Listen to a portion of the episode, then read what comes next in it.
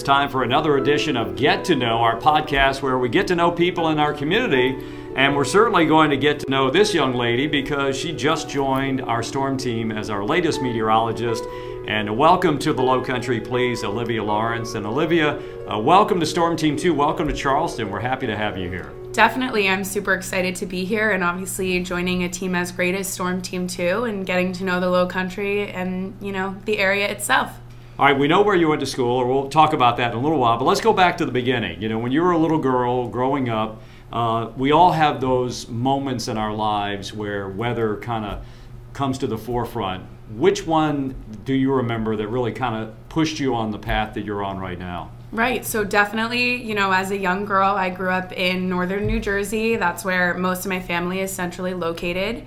And, you know, growing up, even at a very young age, I loved to star watch. I would always go out to my front porch and take out the telescope, which is way out of date by now, and look up at the moon and the stars. And being from northern New Jersey, when I was about eighth grade, so 13 or 14, my town actually got severely impacted by hurricanes Irene and Sandy. Um, I'm sure a lot of people remember those storms, and my town was the inland town most impacted in terms of, you know, financial and agricultural loss.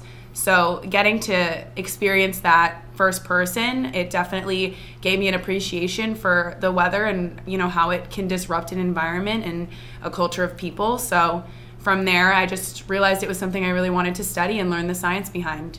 Uh, I remember I got the chance to fly into Sandy right before it made landfall back in uh, 2012, and, and I remember the science officer on board saying this is going to do a lot of damage because the wind field had spread out to just a thousand miles. So uh, when you're hearing about Sandy and then you see it up close and personal, what what was going through your mind as, as a younger child? Right. So it was definitely very scary. Um, where I'm from, it's pretty mountainous. My high school mascot was the Mountaineer. Uh, there's a lot of really old trees where I'm from, and with that said, those are the trees that you know came down during the storm. And being in my house, we had I think 10, 12 trees go down just on my property alone that were relatively close to the house. It was pretty scary to be there and it was mostly at night that it hit my area so combine loud scary booms rain wind and darkness it really kind of was the perfect storm like we all love to say and i think you know, my school was out of power for 21 days after Hurricane Sandy hit our area. Uh, so, you know, just having your life displaced that much, it was very impactful to say the least. And now looking back and having gotten to study it, obviously that storm was once in a lifetime, took took all the right ingredients to make it what it was. So now you you're growing up and you've still got this memory in your mind, and then you decide what you want to do as a career, and you've got to pick a school. So you picked. I picked Penn State, so I kind of wanted somewhere that was relatively close to home. If mom and dad needed to get to me, they could, and you know, a couple times they did, but. I really did want to go somewhere that was a bigger school. Um, obviously, I stuck in the Big Ten.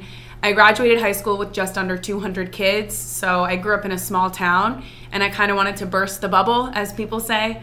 So I went to a school that ultimately, by the time I was leaving, it felt like it had its own bubble, but Penn State was like home to me, and I always say it was the best four years, and if I could do it again, I would, you know, in a heartbeat. Um, and they have a really great meteorology program that was the number one, you know, factor that drew me to the school, and obviously, you know, having experienced both the communications college there and the meteorology college, I'm so grateful for the students and teachers that I got to learn from and the experience I had.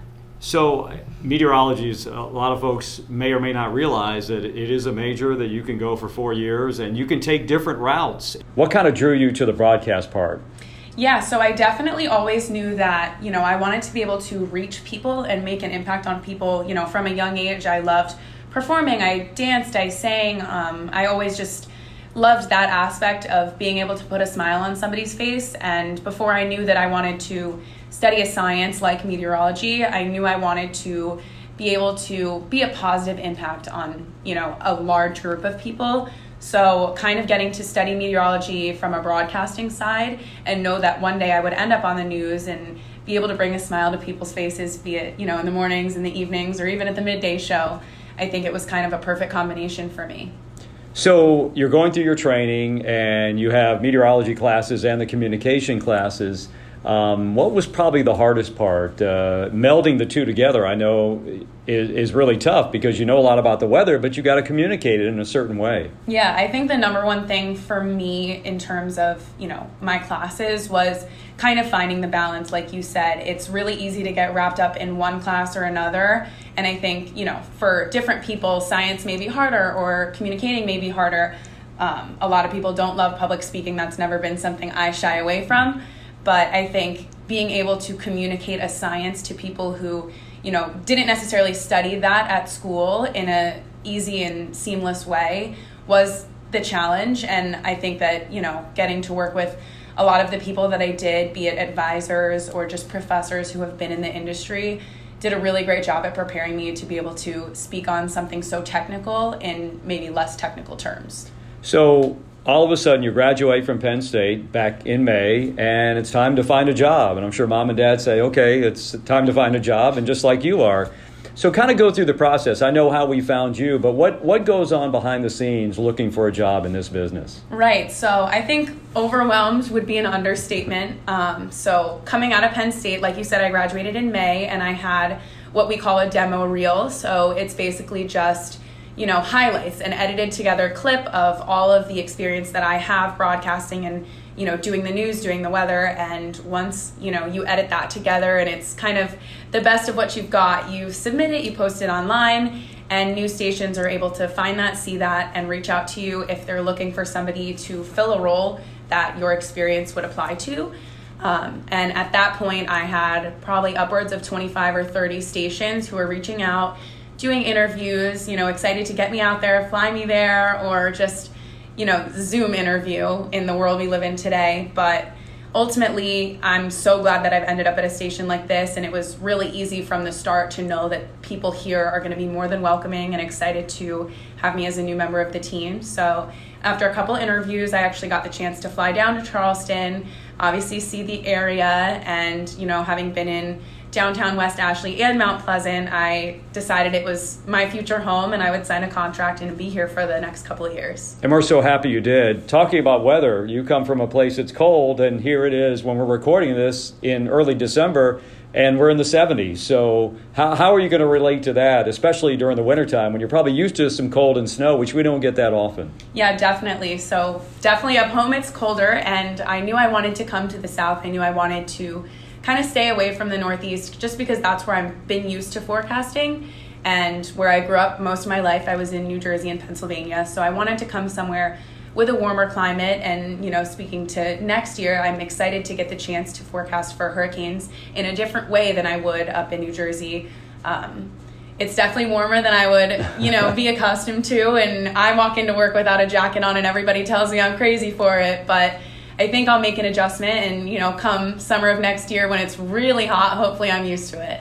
You have a great story about your brother, and for those here in South Carolina will understand this. He, your last name is Lawrence, but his first name is. Yeah, my brother's first name is Trevor. So coming into the area, you know, we got a lot of Clemson fans here, not to mention the USC fans, but it's definitely interesting hearing everybody talk about Clemson as much as they are because even though I'm from New Jersey and my brother is not the Trevor Lawrence, he is Trevor Lawrence. He's my own Trevor Lawrence, and obviously everybody has their their football fans, whether it's you know high school, college, even NFL, and now he is in the NFL. But my brother did play college football as well, so we've been knowing about Clemson's Trevor Lawrence for about as long as I can remember. So just throw that name out there, and it uh, it might get you a free meal every now and then. Yeah, My definitely. brother's Trevor Lawrence. Exactly. But, so so now you're here, and you're going to be doing our weekend evenings um, and other things during the week. And I know you have one really interest that I have an interest in, and that's watching the stars and the planets and all the cool things happening in the sky.